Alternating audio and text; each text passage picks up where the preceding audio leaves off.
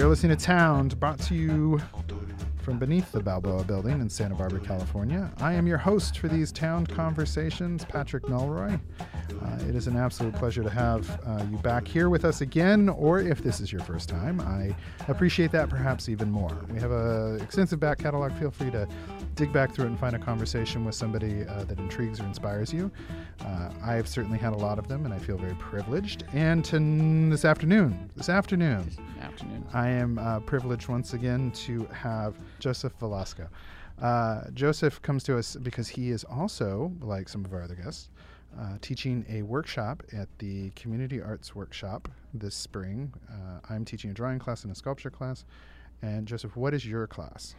I am teaching a storytelling class. What could I expect if I were in that class or coming to that class? I think the idea of more my belief that everyone's a storyteller. We all tell stories. Stories are what make up our lives, and even the little things like "What did you do today?" or "How was your day?" or "How was your trip?" We launch into a little story. Mm-hmm. I think I just want to kind of elevate it a little bit with people who may not have any kind of background with oral storytelling or the oral storytelling tradition, and kind of give them some tools to be able to either share a personal story, aka like the moth mm-hmm. kind of style, mm-hmm. or uh, if they're not comfortable with that, then I have a plethora of folk tales and myths and legends they can choose from and find a story that speaks to them um, and learn to tell it and learn to tell it hopefully well. When you and so when you say learn to tell it, is that how how closely do they have to hew to the story that you give them? I think one of the things about storytelling, uh, you know, coming from my colleague Michael Katz and, and dear friend, is the idea of memorizing stories versus knowing stories. And when I tell a story that I know really well, it's never the same every single time I tell it. And I always thought about theater and storytelling very similar to music, mm-hmm. and that when a musician plays a song it, live, it may not be the, exactly the way it was recorded um, because of the audience, because of how the, the, the you know the performer or the musician feels.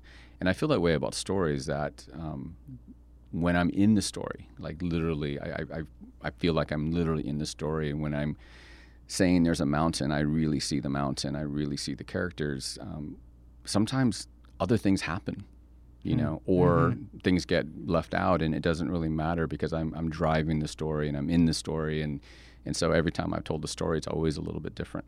It's about it's about communicating with yourself mm-hmm. out to out to an yeah. audience. And it's interesting. Like I choose stories that resonate with me first of all. Sure, like I, yeah. I, I, find a story that, for whatever reason, makes me laugh, makes me think, make me go, hmm, wow, I didn't think about that before. That's a different way, for whatever reason. And there are some stories that I go, I just don't, just not feeling it. And it's a great mm-hmm. story. It's mm-hmm. just not right. a story I want to tell. And um, and so I'm hoping that that to bring that kind of sensibility of like, what makes you laugh? What makes you excited? What makes you whatever feel those emotions because when you really feel those emotions when you're telling a story the audience will buy into it because we want to hear stories i mean i think we're primed to hear stories which is why film is such a big medium which is why you know shows like the moth are, mm-hmm. are have become really popular is that we want to hear those stories because they are part of our collective consciousness and unconsciousness in figuring out um, who we are as a, as a person and also to say oh wow i'm not the only one who's gone right. through that you know there are other people who are struggling with these ideas or these concepts or these things. With being alive. Yeah with, being alive. yeah, yeah. In, interacting with an entire world around us.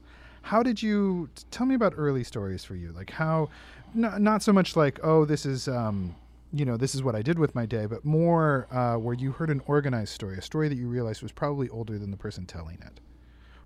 Well i think as a kid i've always loved you know comic books and films and, yeah. and books and was always engrossed in, in the stories and, and, those types of stories. But and and when I got to college and I became a theater major, I really enjoyed the world of that make believe of, of making an audience for a little moment believe in whatever that world was. You know, mm-hmm. suspension of belief. Taking but, them on a journey, taking yeah, them to someplace different. Yeah, because my, my first experience with theater, live theater, was um, really with uh, Gavilan Community College. I took a children's theater class okay. on a lark. how does it take a class on a lark, though?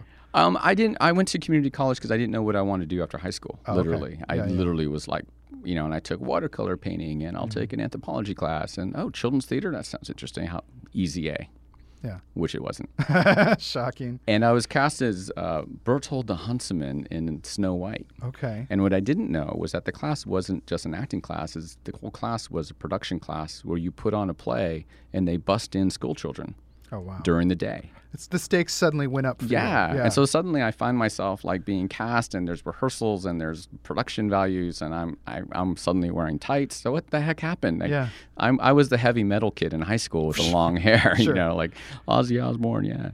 And suddenly I found myself making a choice. I could either cut and run and drop the class, or I can say, well, let's see what this is like. And I do remember um, the opening scene, or at least my scene when I came down, is I came through the audience because I was in the forest as the huntsman, going or taking uh, the Snow White to cut out her heart. And I remember um, kids touching my cloak, you know, which was interesting, and having to deal with that. And then as I got onto the stage, and I pull out the knife, and I'm about to, you know, strike her down right before I change my mind, I look over, and there's these group of, of little girls in the front row with their eyes closed and they're just so afraid. And i remember thinking i really wanted my you know my heart went out to them and i Yeah. really wanted to say no no i'm just pretending. But uh, you know i had to be in the moment and, and of course i saved her and blah blah blah and it went on. But i just remember that look of wonder on the children's faces and and they believed so fervently in what we were doing that i was hooked years later, after you know transferring to UC Santa Barbara and taking more, I was actually a directing major at UC Santa Barbara. I met through uh, a number of long story how we met, but Michael Katz, who's a local storyteller, I saw him at the Museum of Art here in Santa Barbara telling stories, and I was so blown away by how he was able to create a world with nothing no props. no props, nothing. No and scenery. Mm-hmm. the audience was, you know, in the palm of his hand. And I was so fascinated by that idea. I approached him and said, Hey, uh, I'd like to work with you. And I have this book called In the Beginning by Virginia Hamilton Creation Stories from Around the World. Hmm. And I had this dog eared copy of it and I showed it to him. And and he said, "Oh, that's interesting." And I, he said, "What do you do?" I said, "Well, you know, movement and mask work and theater and Chicano theater, all these things." And we, it ended up becoming Box Tales Theater Company, which I think in the fall will be 25 years that they've been around. Wow, wow. You had those the, the little girls in the front row who were experiencing something that felt very um, over real to them, even Mm. um, fantastical, and and and their response was very real. Like Yeah. their response was very visceral. Uh, and it's interesting to me that, that in your story, as, as you're talking about storytelling, there's there's something that that ha- being in the presence of that live thing, even though this is a story, even though though it is not perhaps actually happening in the in the moment, uh, there's that transportation that happens. And Yeah. That that complete. It's not a suspension of disbelief. They know they're in the room. They know they're sitting on the floor, sitting in the front row, and they know where they're at. Um, but there was something that you were doing that they absolutely could not separate Mm. from their emotional reaction to Right, it. right. And so, and to hear that, you know, about that idea of like, I don't have any problem. There is no, there's no video display. I, I don't have a pointer. Uh, I only have your imagination of what's right, happening right. to, to, to start uh, activating that is such a, such a delicate and tricky thing. I'm so excited about the idea of, of you uh, initiating people into Yeah. that or dri- driving them into that. Are there traits that you, uh, as you meet somebody, you think, oh, you you would have a good storytelling skill set? it's hard to put uh, that into words. I, I think there are obviously people who are natural storytellers, people who um, people gravitate around them because they know they, they hold the stories of a family. For instance, you know, there's always that uncle who's the funny uncle, or there's um, there's so many different uh, permutations of that. I think in the end, it comes down to can the person, as they're telling the story, you feel as if you're there again. You know, in that history, you know, in that moment, you know, they're telling a story about somebody's grandfather or a, an event that happened, and it's not just a series of then this happened, then this happened, but there's Right. these details and there's these moments and there's bits of dialogue, and and suddenly you you you, you imagine yourself there, you know, and that you're with them, and, and that's I think the mark of a good storyteller. Your the stories of creation that you've um, so it's one book that you started with that first hmm trapped you and, and Yeah. locked you into this, and then how far has that investigation gone now, twenty some years later? Well, I still love creation mythology and and uh, trickster stories and, Mhm. and hero stories. um, we took that very first year with Boxtales, and we ended up bringing our uh, a, a, friend of ours who's now like a brother to me, Michael Andrews, uh, who's a wonderful musician and um, the the only surviving founding member of Boxtales. He's still doing it. Um, into the fold because he um, could play virtually any instrument and he's an, a wonderful singer. Because I wanted live music, that mm-hmm. was really important to me to have live music as part of it. Um, There's something transportive about music that yeah, sets sets a yeah. tone. I've always been can. a huge music fan. I'm I'm I don't consider myself a musician. I do play you know harmonica and flute and a few things, but um, I thought that was important. The three of us um, created a show called How Did That Get Here, which was Ooh, creation yeah. stories from around the world for young audiences. And so we had a story about how the world came to be and a story of how the sun came into the sky. Um, and they were all from different cultures, you know, from China and Africa, Japan. Mm-hmm. Um, but the next year we said, well, we did that. What are we going to do now? And so every, for the five years that I was in it, the first five years, we created a new show every year. Mm.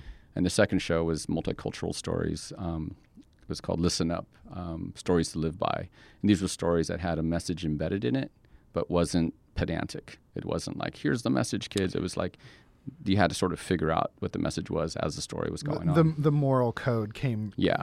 evolved rather than rather than reading. The, right. This is yes and no. This yeah. is black and white. Yeah. You had to go. Oh, these are colors. Right, right. right. And then you know, so every year we did something a little different, and and I think over the years, I think Boxtales has maybe created 14, 15 different shows. Mm-hmm. We uh, I know Boxtales after I left, they um, also tackled the Odyssey. Mm-hmm. Um, they've tackled Iron John. They've tackled some really big story. They, they were Ramayana, you know, from India, mm-hmm. and have done amazing uh, work with with being able to take these epic stories or even small stories and bring them to life with mask movement and uh, music, but also with a lot of the imagination. You know, that we're kind of a minimalist theater company. But as I did more and more research into the origins of stories and where these stories come from, the one thing that I was fascinated by was how stories migrate with cultures. They, co- they come with the culture yeah. as it arrives in a And so Brer Rabbit's a perfect example of this. Um, Brer Rabbit stories, many of them have their roots, particularly um, the most famous Brer Rabbit story, Brer Rabbit and the Tar Baby. Yeah. It's originally from West Africa, from the people who were enslaved. There's another. There are other tricksters. The, one of the key ones being, of course, Anansi the spider, mm, mm-hmm. from many different Western African cultures. And there's a, a parallel story that's older than Brer Rabbit when people were enslaved and were brought, Brer Rabbit, you know, Anansi changed into Brer Rabbit because if you think about Brer Rabbit's trickster abilities, he's always tricking the predators, Brer Fox, mm-hmm. Brer Bear, mm-hmm. Brer Gator, who represent the master, who represent the, the overseer. And so Brer Rabbit becomes his hero because he can't beat them by being stronger than them. He has to beat them through his cleverness. And so it becomes this metaphor for, you know, as, as a hero and a trickster. Plus, they're just funny as hell. That's where does humor? How do you how do you reconcile humor in a story when you're when you're when you're teaching somebody to tell a story and um, and you're and, and and you know that there's this component that's really funny. Mm. Um, I mean, how do you be funny about the same thing over and over again? I guess. How do you tell the same funny story over and over again?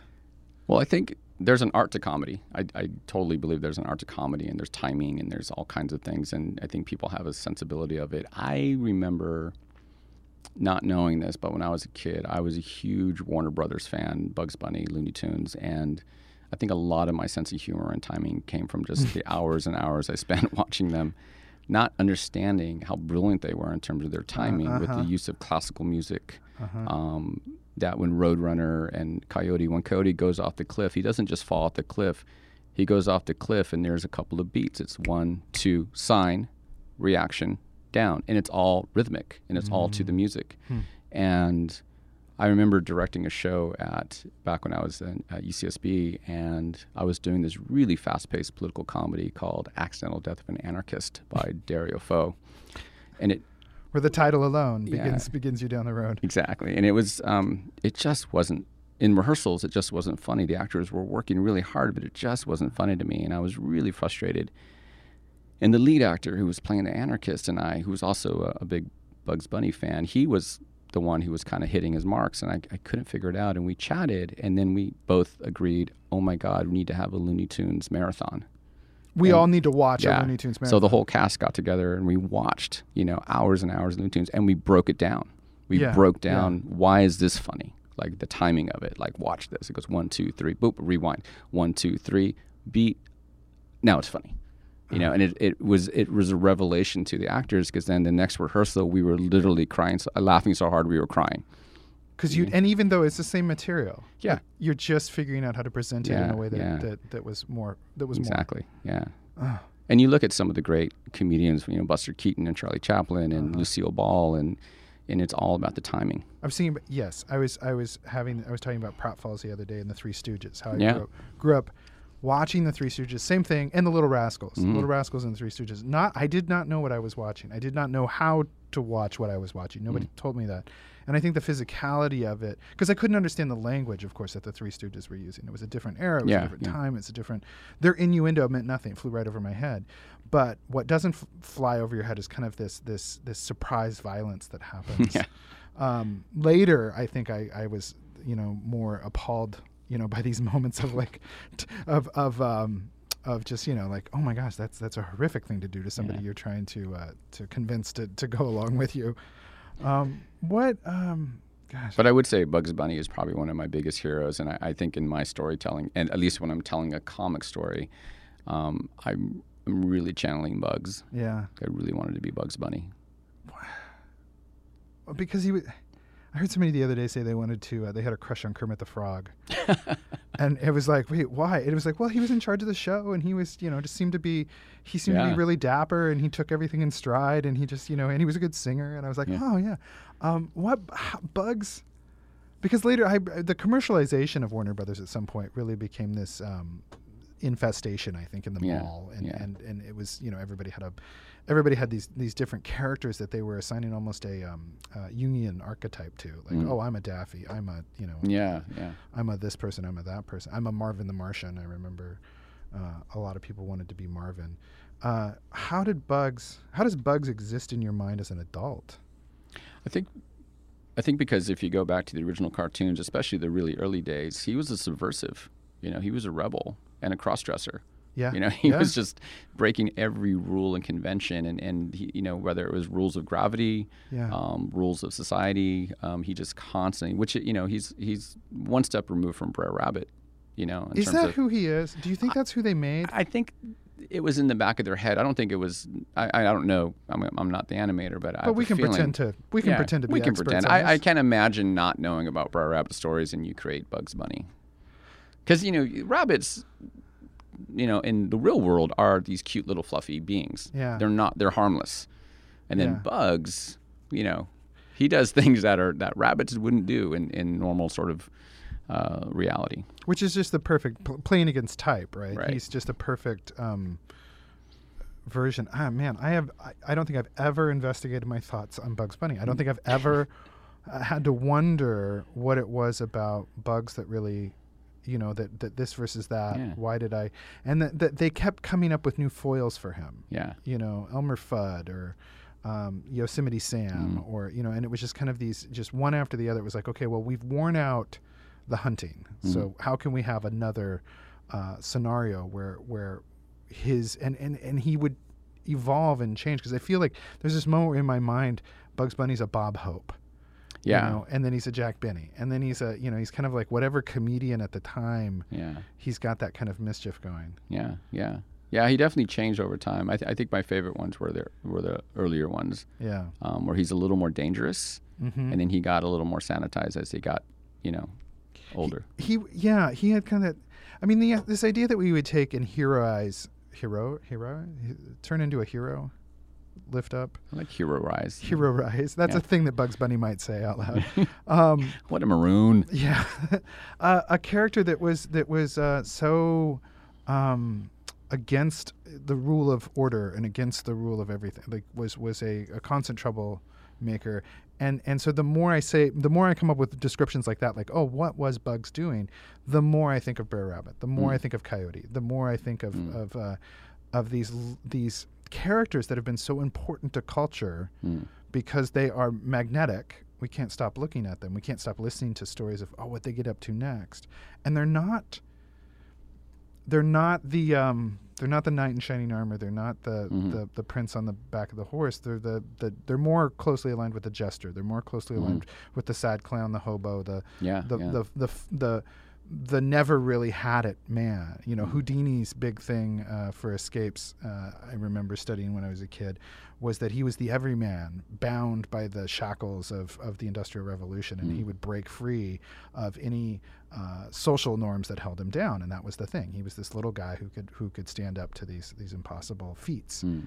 Um, and I'm just I'm in, I'm intrigued by picking that as your character. That it's like a boring story is when you tell the story about the prince charming finding the princess. But if we can just insert in some wacky character Yeah. who we actually get, Yeah. and we really want to know what happens. Yeah, and I think there's a little bit of mischief in all of us. You know, uh, I one of the things, one of the great gifts I ever was given. One of my friends gave me a book called "Trickster Makes the World," and it was um, collection of stories and uh, essays um, about how, in many cultures, it's not a separation between creation myths and hero myths and trickster myths. That they're all. They, sometimes these tricksters are all of them. They're the trickster and the hero, and they help to create the world in some way. You know, and uh, the Native American story of how fire was brought to the world is Coyote, who oftentimes is seen as this trickster and he's lascivious and all kinds of things going on, brought fire, which is really. Um, you know, a metaphor for knowledge and power, you know, to people because they were cold, and he felt sorry for them, and said, "Let me help you with this. I'm going to bring you fire." I want to hear a story. Can you? Can you? T- I mean, like, like I want to hear. I want to. I want to. I feel like we've you've you've brought some some uh, interesting objects here, and I yeah, I brought a few in my pack here. I want to see you. Um, I would. Lo- I would love uh, to have an opportunity to, to hear a story. Okay. Well, we've been talking about Brer Rabbit, so I think I'm going to start with a Brer Rabbit story. See where we go. Um, this is a, a Brer Rabbit story I, I love because I get uh, the audience to do some audience participation. Um, so we'll see how this goes with an audience of one. um, this is a Brer Rabbit story from uh, um, way back when called Tops and Bottoms.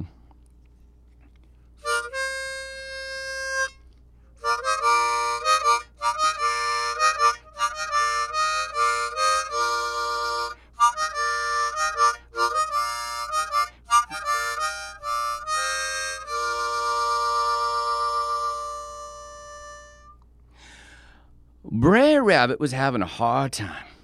Didn't have a job, didn't have no money, didn't have no food. His wife and his kids were hungry, and his wife, well, she was just plumb mad.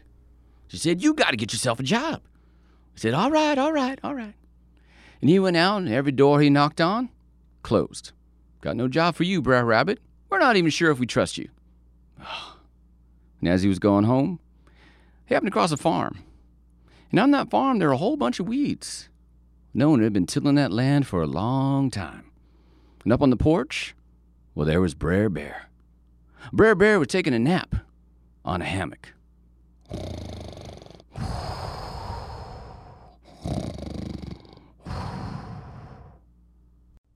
Brer Bear, Brer Bear, hey, sorry to wake you. It's it's me, Brer Rabbit. I I, I was just wondering. Uh, you got this nice farm here, and you got all these weeds. Uh, what's going on? Oh, let me tell you something, Brer Rabbit. This is my papa's farm. And I don't got the time or the energy to farm it. It's not my thing. I was gonna go off to the big city, but after my pappy died, he left me this farm, and well, it's just not my thing. Hey, I got an idea, Brer Bear. Why don't you let me be the farmer for you? I'll bring my family down tomorrow morning, and we'll plant everything for you, and we'll do all the weeding and the watering. And at the end, we'll split the, the crop 50 50. Huh. Really? Yeah. It's a good deal. And you can just sleep all the time, and you don't have to worry about anything. Sip your lemonade on the porch, and we'll do all the work. Well, let me get this straight. You're going to come to my farm. You're going to pull up all the weeds, plant seeds, do all the weeding and watering. And at the end, we're going to go 50 50. That's right. That sounds like a good deal. It is a good deal. Now, we ought to shake on it because, as you know, a deal's a deal. All right, let's shake on it. All right, you're not going to regret this, Brer Bear. Now, before I go, uh, 50 50, Tell you what, whatever I plant, you'll get the tops and I'll get the bottoms, okay? Okay. See you tomorrow. And the next day, Brer Rabbit did exactly that. Came with his wife, came with his kids, and a wheelbarrow full of tools and a whole bunch of seeds. And they got to work and they weeded and they planted and then they spent the whole summer weeding and watering and weeding and watering and weeding and watering until a beautiful crop appeared. And on the day of the harvest, Brer Rabbit and his family started harvesting a beautiful crop of carrots. And they took all those carrots and they very carefully cut the green leafy tops of the carrots and put them in a pile, and took the bottoms of the carrots, you know, the part that we like to eat, and put them in a barrel for them. Hey, Brer Bear, we're all done. You're done? Yep. And just like we said, 50 50. Well, here are the tops. And we're going to go to the market with the bottoms. Have a good day. And off they went to the market to sell their carrots. Carrots here, carrots here, we got your carrots. Hey, come on down. And their carrots sold out. Brer Bear showed up. Hmm. Tops. I got some green leafy tops. Anybody want some top? Oh, that rabbit tricked me again. Gosh darn it. The next day, Brer Bear was walking by and he got surprised. Oh, Brer Bear, didn't see you standing there. Listen, you tricked me. And I'm mad, but I believe in giving a man a second chance, so you're going to come back. And you're going to plant. And you're going to weed and water. And next year, I get the bottoms and you get the tops. Okay. We got to shake on it because, as you know, a deal's a deal. Okay. And sure enough, Brer Rabbit came back with his family, and they planted seeds, and they spent all summer weeding and watering, weeding and watering, and Brer Bear sat on his porch sleeping most of the time, but he kept one eye open. And when harvest day came, sure enough, day came, and they began to pull these beautiful plants of broccoli and they cut off the tops, you know, the part that we like to eat, and put it in a wheelbarrow for them. And they took all the bottoms and put them in a pile for Brer Bear. And he came down and said, Whoa, whoa, whoa, whoa, what's going on? Well, this year you said you wanted the bottoms, and we get the tops, because you said a deal's a deal. Listen, two years now, you're going to come back next year, and you owe me two crops now. So next year, you're going to come back and you're going to plant. And this time I get the tops and the bottoms. Oh, I don't know, Brer Bear. That's a hard bargain. If you don't, I will come over and I will eat your entire family. Ooh, I don't want that. Okay, uh, tops and bottoms. Okay, because, uh, yeah, shake on it. A deal's a deal. A deal's a deal. the next year came. Brer Rabbit kept his word walked up with his family and a whole nother crop of seeds, and they weeded and they planted and they weeded and they watered and they weeded and they watered and they weeded and they watered until a new crop came. Brer Bear was standing on the porch with his arms folded, watching very carefully. Now remember, I get the tops and the bottoms. Yes, sir. You got it. You hear that, everybody? He wants the tops and the bottoms of this beautiful crop of corn and they very carefully cut the tassels of the corn off, you know, the tops, and they took the stalks of the corn on the bottom and cut them off. But he didn't say anything about the middle, you know, where the corn grows. And so, sure enough, Brer Rabbit had a bushel full of corn, and Brer Bear was left with nothing but tassels and corn stalks. The next year, Brer Rabbit came back, knocked on the gate, Hey, Brer Bear, we're back with another crop of seed. Brer, Brer Bear, Brer Bear, where are you? Hello?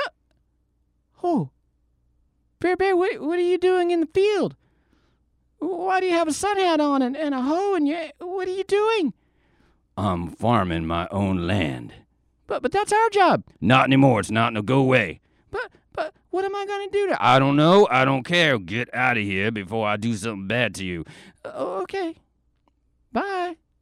Good. Hey, do you need some seeds? Go away. Okay. Well, Brer Bear didn't have to worry too much because he had learned his lesson And for Brer Rabbit and his family, he had saved enough money over those three successful crops that he was able to buy his own little farm. And he never had to worry about looking for work again. And that's the story of tops and bottoms.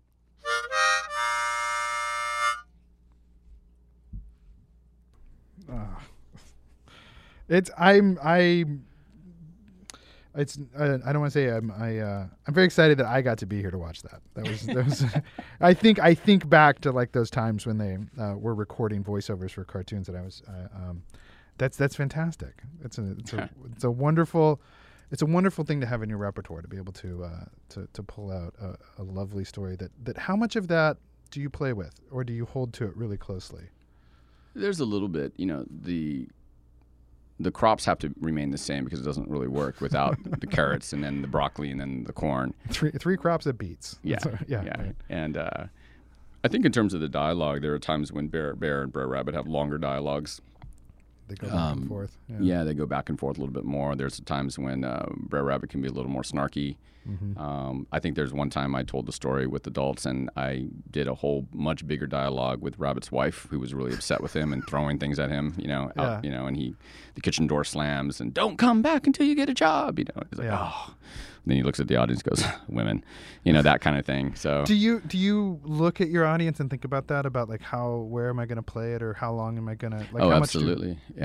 Yeah, You know, because I think there are times when I've, I've told stories in front of uh, mixed generational groups versus uh, if I'm telling a story in front of four and five year olds, Mhm. you know, and what are they going to understand? And there are some jokes that will go over kids' heads, so there's no reason to. They just know. love when the when the voices change. Yeah, they love when the voices change. They like the physical comedy of it. I do a lot of facial expressions, or I'll do, um, you know, kind of uh, a little bit of slapstick. Um, and with adults, I'll, I'll tend to be do the more um, innuendos and so forth that that they'll would appreciate, you know, or references.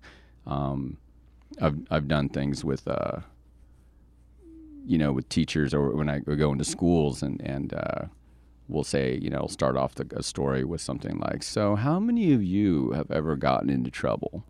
Because there's a Brer Rabbit story called Trouble, and um, and then I'll turn to the teachers and how many teachers have ever been in trouble, and that's always like, you know, the teachers are like, the kids are looking around back at their teacher, you know, No, that yeah, that that moment where you realize your teacher's a real person. that has, yeah, yeah, that has a history and a past that's not just you know showing up at class. yeah, I, I have an affinity for Brer Rabbit. Brer Rabbit's a real old in my mind, an old an old.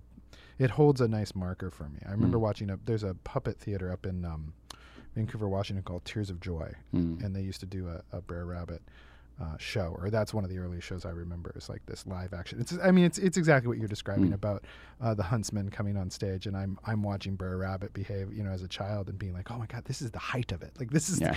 like you can just do this. People can just make this. you can just you know this isn't television. I think I think watching. Um, re- watching somebody tell a story that's not on television, Mm. watching somebody do something live and in front of you, um, Walter Benjamin, of course, has a, the famous uh, conversation around art in the age of mechanical reproduction Mm. uh, from the 30s, where he talks about that, that the aura of, of live presentation yeah, yeah, and how it impacts you in a totally different way because there's no, you know, there's no rewind, there's no, um, uh, there's no buffer between you and, and the story that's happening right Yeah, in front yeah. of you. I think one of the things I've always liked about storytelling, you know, and I still love doing theater, but is with storytelling, it's a very direct form of communication because I'm making eye contact with the audience. Right. I want to see them. And even when uh, we performed with Boxtales at the Lobero, we would ask, you know, the crew to bring the lights up so we could see them. Yeah, I didn't yeah. want to be blinded. I wanted to not just hear them, I want to actually see them. And um, that's really important. Um, and it's interesting. I, I've done a, uh, performances, and there was uh, one particular, I think it was just last year, where the, it was at a camp and uh, of El, El Capitan, and the audience, they're all first graders, they're all sitting in front of me, and the parents and a few adults, you know, chaperones were there. And some of the adults had whipped out their phone Mm. and were, you know, looking at their phone as if, They, they, they weren't recording you. They were no, just no, looking they were just looking phone. at their phone to text or whatever. Huh. And I remember asking them, you know, I, you know, I can see you, right? That's yeah, that's great. You know, and I asked them to, you know, with with you know, not trying to be snarky, but just saying we're here together. Be here, be now. Yeah. Yeah. yeah. And what are you modeling for children?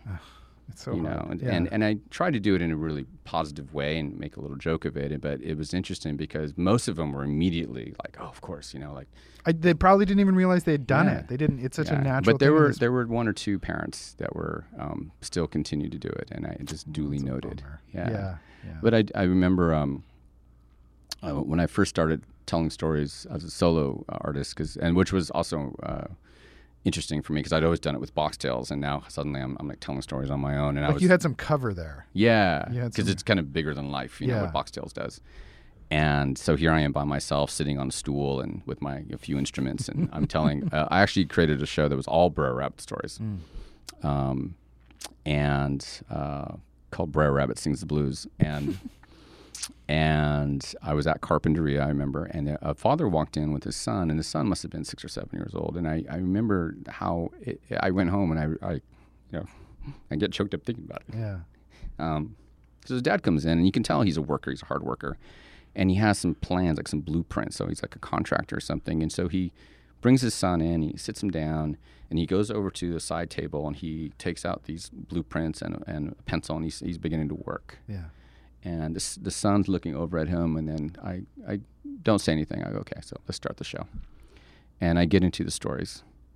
And by the second story, I look over, and the dad is kind of like looking over at me. Yeah. And because the audience is laughing, I got the audience in the palm of my hand. I mean, there Yeah, are yeah. people hooting and hollering and laughing. The, the little library is full of people. By the third story, he was fully like no longer working. He's leaning forward in his chair and he's just watching the show. By the fourth story, he's sitting on the floor with his son. Ah, yeah. Um, I can't believe it just get me again. By the last story, he was sitting crisscross applesauce with his son in his lap. Yeah. and they were sharing this moment, you know, like Yeah. father and son. They're they're watching these stories, and they're you know funnier than hell. And at the end of the show, he walks up to me, you know, and he says, "Thank you so much for for coming here. I didn't know that these were going to be for everybody." and it just seems so obvious to me, you know. Yeah. Right. Right. You're. Yeah. But yeah. but it took him, you know, going from he walked in with an assumption of what what was going to happen, this and then is some more daycare. and then for him, yeah, some daycare, and then for him Yeah. to have that experience with the son, and and the, the, his son was so happy Yeah. to share this with his father. yeah. Like we saw this together. You gave. Yeah. You gave them a shared thing. Yeah, Wow. and that was really, that's when I realized like, oh, this is really important work. Uh huh. Uh huh. So that's you know, sorry I got emotional there, but Oh. I hadn't I hadn't thought of it in a long time until right now. I, you know, I'm I'm a recent parent, and so it's like all of that kicks in for me. All Yeah. all of these feelings I had no idea I had access to, Yeah, and now that I have a kid, I'm suddenly just like, oh yeah, like. I, I, I struggle back and forth with that moment of, of I know exactly what he felt when he first came in. I know exactly how that felt to be like to be like I am I am behind, I am overloaded, I have too many other things to do, I can't Yeah, get them all yeah. done. Um, this is actually great because he's going to be occupied and distracted, and, and he'll have something, and then I'll be over here doing my thing. But then to have that moment where you are just can't help yourself. yeah, I got to go be with my kid for this. yeah. That's the that's the greatest. It's not even a compliment to you.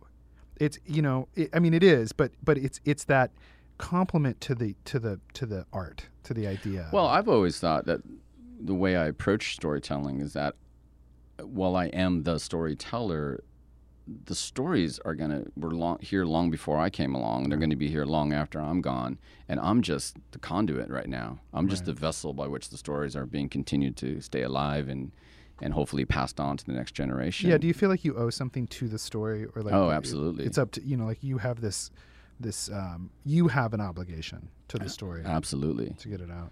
Yeah, and to the culture that it comes from, Mm-hmm. you know, to honor that as well. I think that's something that that Boxtales always I try to um, uphold and in doing research and and really not playing into stereotypes. Mm-hmm. You know, when we perform stories from other cultures, um, I do remember uh, in the early years we went to Oakland, uh, predominantly African American school. Um, and we were telling a story from West Africa called uh, Strength, which is a very, very powerful story about the difference between strength and violence. And in the end of the story, elephant dies mm. at the mm. hands of man, mm. and it's you know one of those stories that is, is I still tell it once in a while, but it is a really powerful story. I do remember when we, we announced it, and uh, Michael Andrews has his djembe that he's an amazing player. And we said, this next story comes from West Africa. And I wasn't sure what the reaction was going to be because none of us are African American. Mm. And they just went crazy like, whoa, yeah. Like we were rock stars. Well, you were honoring them. Yeah. And then yeah. the djembe started and the other instruments. And then we just hit it hard. And these beautiful African masks that were built for us with the raffia and. Yeah um, at the end, we had teachers coming up to us and say, "Thank you so much for telling that story. That that story, we can talk about that story with our mm-hmm. children that mm-hmm. are dealing with violence, that are dealing with not knowing the difference between strength and violence." And it was it, it was really uh, affirming, you know, to say that this is this is important work. The idea is is in the end, we are all made of stories, and all these cultures have stories. There's you know there's a reason why every culture has music and drumming and rhythm, and every culture has creation stories and trickster stories and hero stories. And isn't that really interesting? Mm-hmm. You know that you can hear a story from a culture that seems alien to you, and yet at the same time is like familiar. Do you think it's because us as humans have a lot of the same questions? Absolutely. I do a lecture. I have a series of lectures that I've I've become have become not codified because I think I change them up every year. Um, one of them is uh, how babies suck. It's one of my favorite uh-huh. lectures I give in the year about okay. uh, resilience and how you know children never give up because yeah. we're helpless. That's another long story. but my other one is about the the big three questions uh, of the world, and I break it down to the questions are, uh, who am I, uh-huh. which is about the present, and it's also you can if you took it into community, who are we. The other question is where do we come from, and the third question, of course, is where are we going? Right. And so it becomes past, present, future. And I always tell my students, I think mythology and stories, religion, science, you know, all these things, we're all trying to answer those big three questions, you know, and it's the same questions we've been asking since thousands of years ago, and we're still asking them today. Mm-hmm. Who am I? Where did I come from? What's my story? Where am I going? Is that because the, or I surmise or I wonder is it because the answers are not finite?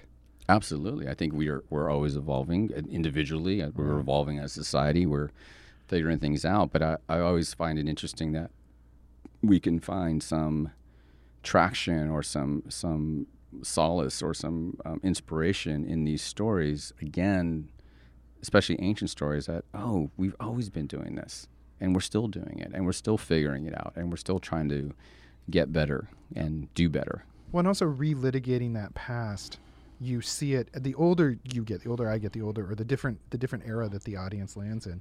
Uh, when we start to reevaluate our our own experiences, we, we see them through different lenses as mm-hmm. we get older, and that it's like that that the past never has the re, looking at the past never has the same answer. Never, right. You never feel the same way about it. Yeah let's hear another story if you if you'd be so kind as to uh, drift into one for me. Well, um, how much time do we have? I I have a well. If if I look down at the card right now, the digital uh, recording card says that we have six hours and ten minutes left. so as long as it's not a six hour and eleven minute uh, story, we're good.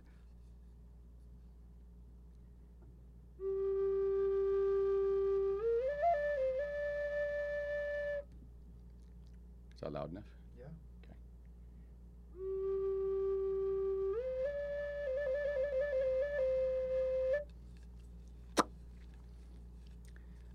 okay.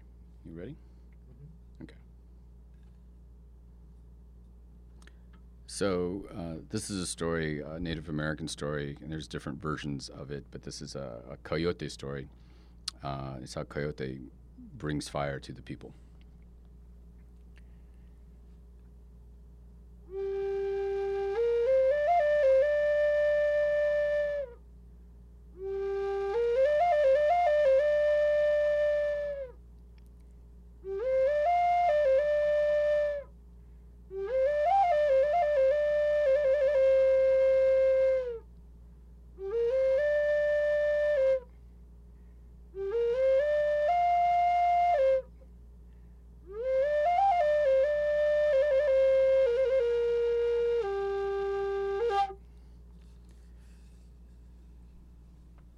Coyote was minding his own business. But it was a cold, cold winter. And he began to feel sorry for the people who had no fur coats. They were shivering, and the children were crying. So Coyote came to them and said, You're suffering. What can I do for you? And the people said, We don't have fur like you. We don't know anything, but we've heard a rumor that there's this thing called fire up on the mountain. Fire, said Coyote. I've heard of this. Tell you what, I'll go find out what it is, and I'll be back. So Coyote spent the day climbing up to the mountain, and he had heard rumors about the fire beings who protected something sacred called fire. Coyote had no idea what it was, but when he got there, he saw that there was something that was flashing, and it was loud, and it was red and yellow and orange, and it was beautiful like a flower, and there was heat coming from it. And Coyote thought, oh, this would be a good thing for people. But he also noticed that it was being protected by the fire beings. And before we go on, we have to describe the fire beings. They were three sisters with green skin and warts, and their eyes bulged out in different directions, and their lips were a little too big for their face, with long black stringy hair and gnarled fingers. Cody didn't think they would want him around. And as the sun was setting, two of the sisters went into a small house to go to sleep, and they left one sister to guard the fire and he watched her as he fed the fire those pieces of wood to keep the fire going, and he was fascinated by this. Cody watched all night to see how they tended the fire. And when he felt he had learned enough, he went back down to the mountain and told the people what he had learned. And the people said, Yes, we could do so many things with fire. We could light up the darkness and protect ourselves from the animals. We could tell stories. We could cook our food. We can keep ourselves warm. Coyote said, Tell stories. Well, if I bring you this fire, will you tell stories about me? Of course, Coyote. We would love to. All right, then. I'll bring you fire tomorrow. And he went away. And he called some of his friends. And he told them a plan that he had to be able to bring fire to the people. And the next day, he and his friends climbed up the mountain and they waited for the sun to go down. And they waited. The three sisters were still gathered around the fire. Sister, we're going to go to bed now. You stay here and watch the fire.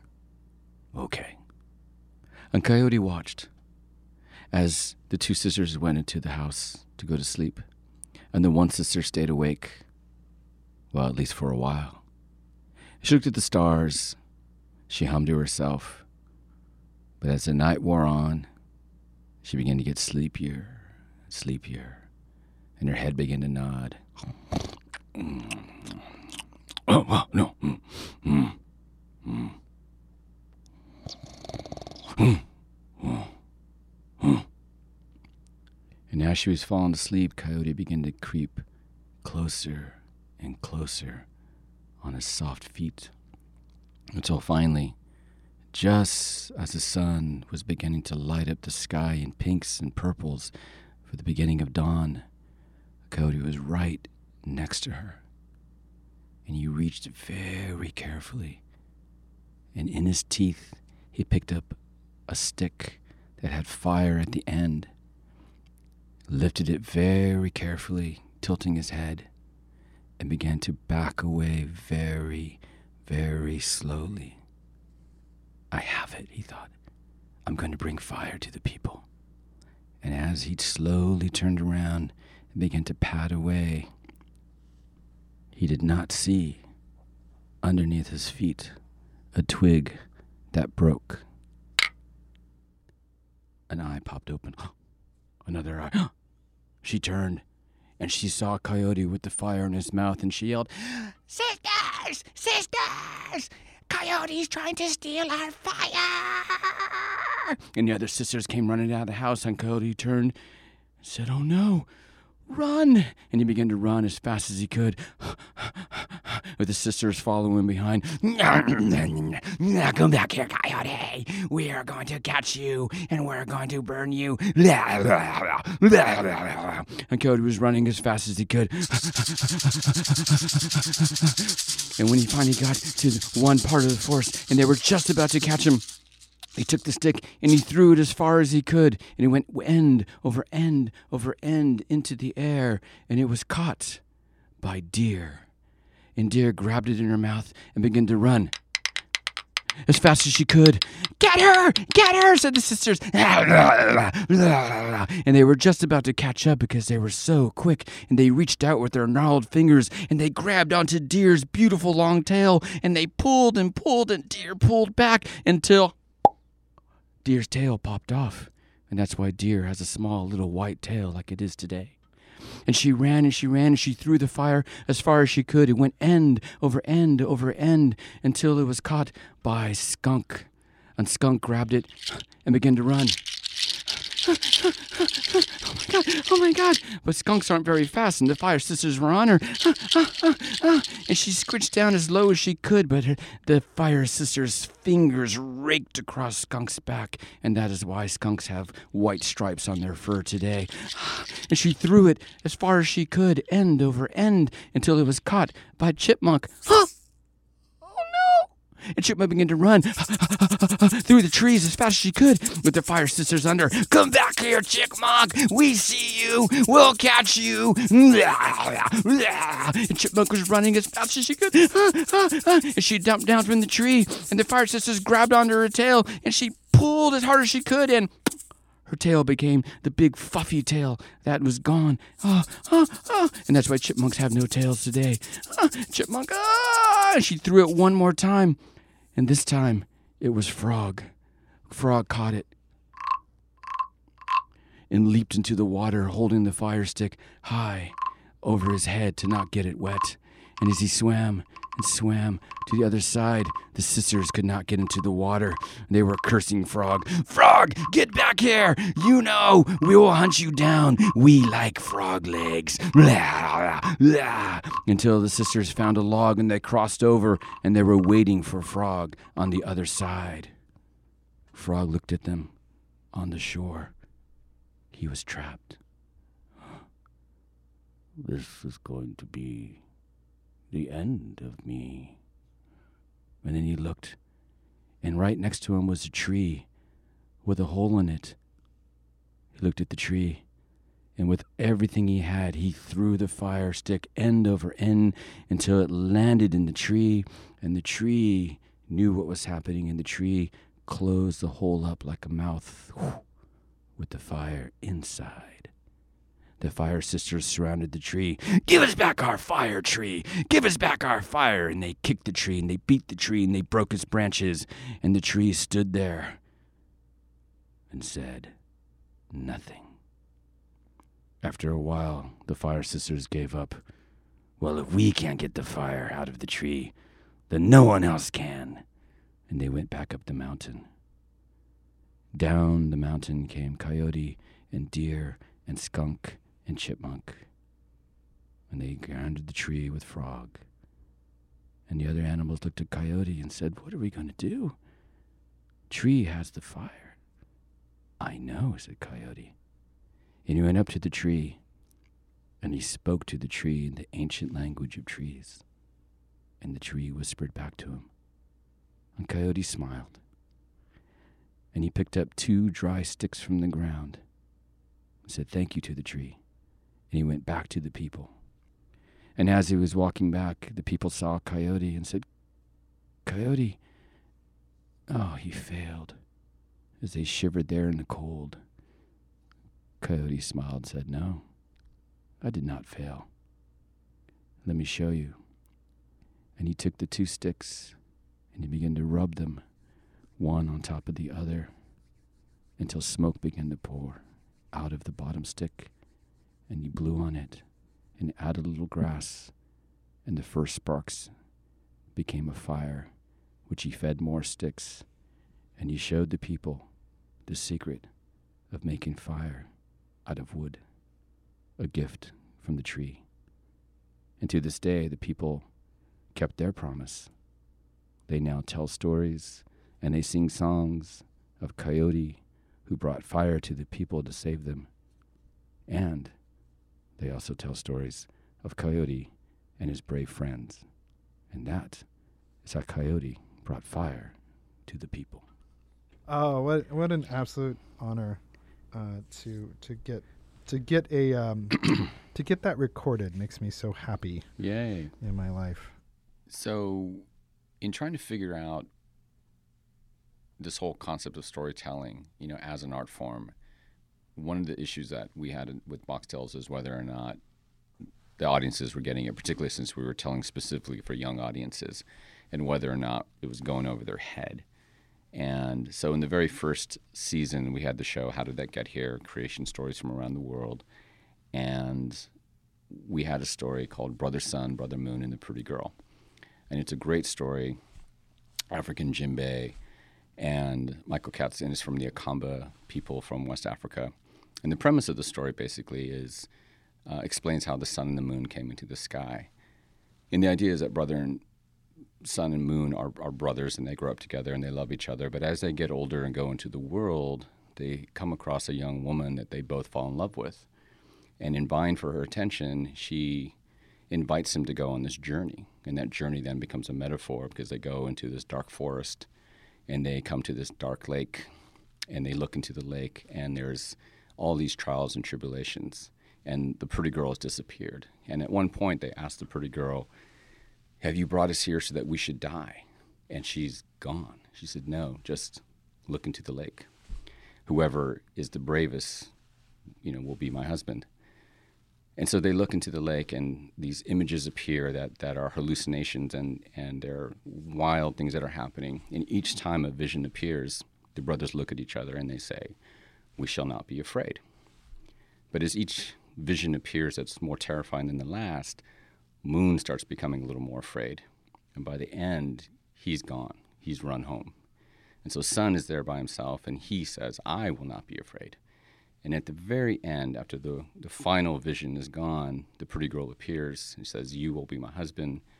And she takes him back to her father, who's a, a shaman, and says, You two will be married, go back to your village, and let your, your family know.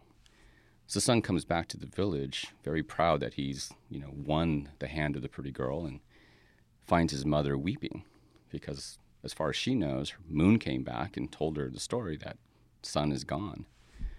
And when she sees Sun, you know, her son, literal son, um, she's overjoyed, and they begin to um, plan for this wedding feast. But Moon, who's been listening to the conversation in a jealous rage, strikes his brother, and so violence is introduced into the world.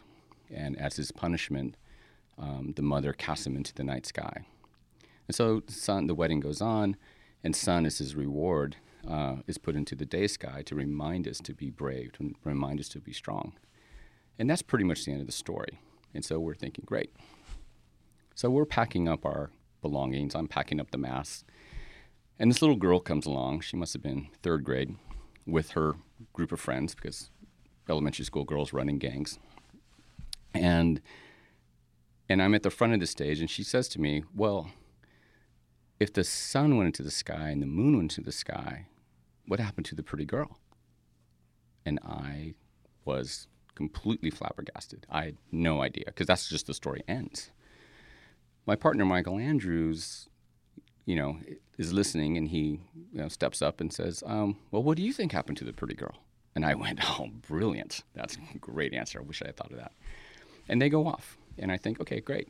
Perfect. We sort of dealt with that. So just as we're loading into the truck and we're about to drive off, she comes, you know, into the uh, up to the car with her our truck. We had this big red truck at the time, um, and she says, "We know. We figured it out. We know what happened to the pretty girl." we said, "What?" she became the sky.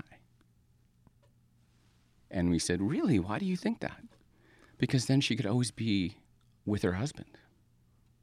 Now, that metaphor is like a mind blowing metaphor. you know. And it still haunts me to this day in the sense of like, if a child can come up with that metaphor, like here I am telling the story, it never even occurred to me to try to finish the story or figure out where it goes. And and it just was, and we would get back these pictures. The kids would draw us pictures of incredible detail that was never on stage. You know, that they would add stuff to it, or they would, you know, write these letters. And I still have a lot of them, you know, from those days. But I just remember thinking, oh yeah, they get it. They get it way better than a lot of adults. And so that that really for me was the the moment when I realized that we don't need to pander to children. We don't need to talk down to them, but we should invite them into the world as equals. And also the, the fact that you would validate that, is, yeah. that you would recognize that they had given you this this extra layer, is is huge as a storyteller. I imagine. Yeah, and I think one of the things that I've always thought of it is, is it's a conversation. You know, I'm having a conversation with you, and and I've always, when students or, or young people, uh, sometimes when they're wrong, they will interrupt the story. You know, because it's live and they'll and you'll say something and they they'll raise their hand and they want to share and it's not like heckling it's no, not they're yeah. not trying they're not they really want to share at that moment and so you can either tell them to shh and you know sit down and whatever or you can for a moment acknowledge them and invite them and somehow find a way to weave that into the story and i'm not perfect at it but i definitely try to acknowledge that you're having this moment and you know, let's let's get back to the story. But wow, that was a really great idea, or wow, that's a really good question. Let's come back to that. Or you know what, let's see, you know, what else happens. But just trying to always validate young people and their their imagination in the moment. Did you, when when your children were young, um, did you? How much your storytelling did you do? You have your your your big storytelling and mm-hmm. small storytelling that oh, happens yeah. with them, and so I'm, I'm just like, is every night do you get out the uh, the flute and the the noisemakers and? Yeah, they're 18 and 14. I'm still doing it. No, I'm just kidding. um, when they were very little, yeah, when they were young, and even with cousins or friends, uh, you know, sleepovers, I would tell stories. Ah. Um, sometimes uh, I would read the story, but sometimes I would tell them a story. Uh, my favorite one, though, and I, I, actually wrote down some of the notes, and I'm actually trying to piece it back together. Um, I would improv stories. I would hmm. just make up stories. Mm-hmm. And there was a sequence of stories that I have notes for somewhere in one of my notebooks. And it was about two brothers, Doom and his little brother, Happiness. And Doom uh, was a uh, the older brother, and he was a very quiet child, um, loved his mother, um, was very polite, but knew that he was going to grow up into the evil, evil villain hmm. named Doom who was going to be, you know, with the with the big voice.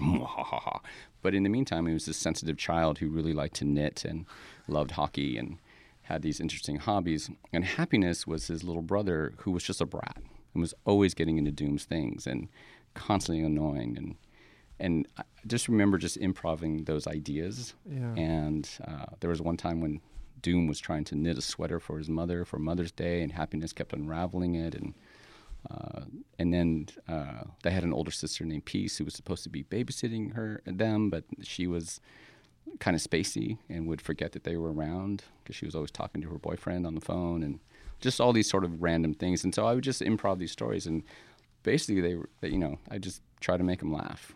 Do you do you think that that kind of um, building of stories is? Uh, I mean, obvi- obviously you are it, it's in you to be that kind of storyteller. But do you think that many people could access that kind of storytelling if just given kind of the permission, given a, a, platform or given, like you were saying, like a sleepover becomes that excuse to kind of access a story mm. and telling them that you, you, you know, somebody who's not a, a, trained storyteller or somebody who's grown up as a storyteller, but it's like giving them a place, you know what I'm saying? Yeah. Like a, like an access trigger or a, a point to say like, oh, you should tell stories. This is how, this is how you begin or this is how you initiate.